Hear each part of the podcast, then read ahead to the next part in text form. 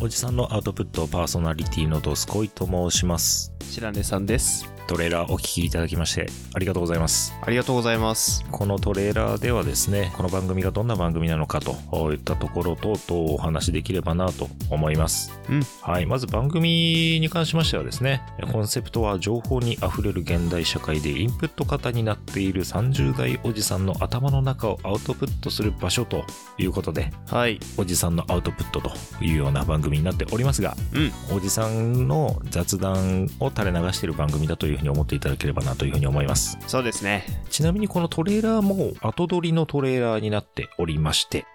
で、このトレーラー収録時点ですでに28話まで公開させていただいております。はい。はい。なのでですね、おすすめのエピソードなんかも合わせてご紹介させていただきまして、どっから聞けばいいかなという方に関しましては、そのあたりから聞いていただければなというふうに思っておりますと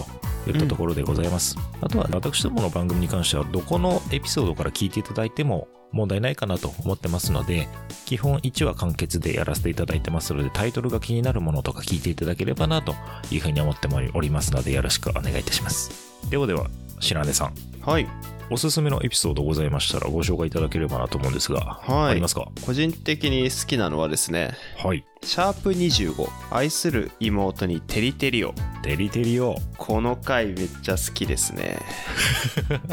いいですね。はいおすすめポイントなんかあれば教えていただけますかおすすめポイントはですね、話のメインテーマが、はみりんなんですが、はい。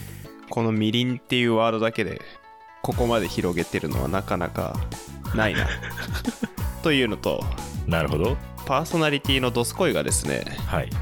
そのみりんを買うためにめちゃめちゃ努力 する少年の演技があるんですがそこがめちゃめちゃ面白いのでなるほど。はいあのぜひね皆さんもみりんを買いに行く時はこの話を聞いてから行っていただきたいなと思っております第25回、愛する妹にテリテリを。うんぜひ皆さんにも聞いていただきたいですね。はい私のじゃあおすすめはですね、うんはいまあ、いつもひねくれてるんで最新話聞いてくれとか最高作は次回作だとか言ってるんですうが、んほざいてましたねほざいてますが、はいちゃんと紹介するとはいシャープ021あいいですね医者に止められてるんでっていうのがあるんですね、はいまあ、概要をちょっとお伝えするとうんパーソナリティの白根さんがですねはい非常に人がいいんですよ